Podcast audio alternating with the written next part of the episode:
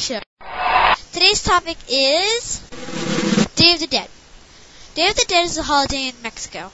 You celebrate dead, or in other words, the lost. It's not anything scary or sad. It's something happy.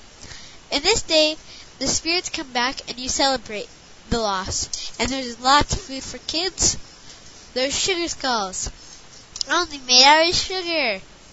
Another tasty treat is bread of the dead. It's bread with sugar on it, and it's so good. This bread of the dead and sugar skull are the most common foods. Now on to de- decorations. Decorations is a lots and lots and lots of skeletons and paper cut cut into shapes that's cut into shapes that make some cool stuff. Commercial break. Are you tired of five hour energy?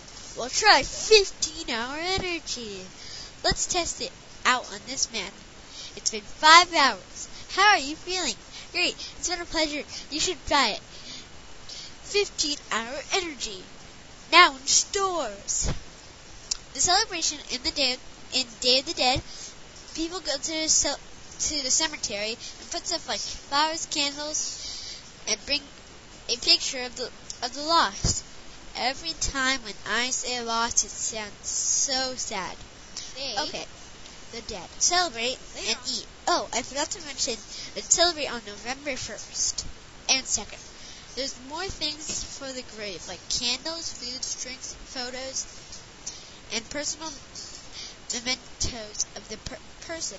November 1st, you could celebrate the dead children, and November 2nd, you celebrate the. Thank you for watching. I'm your host, Chicken. This was the Chicken, Mashed Potatoes, and Broccoli Show. Thank you for watching.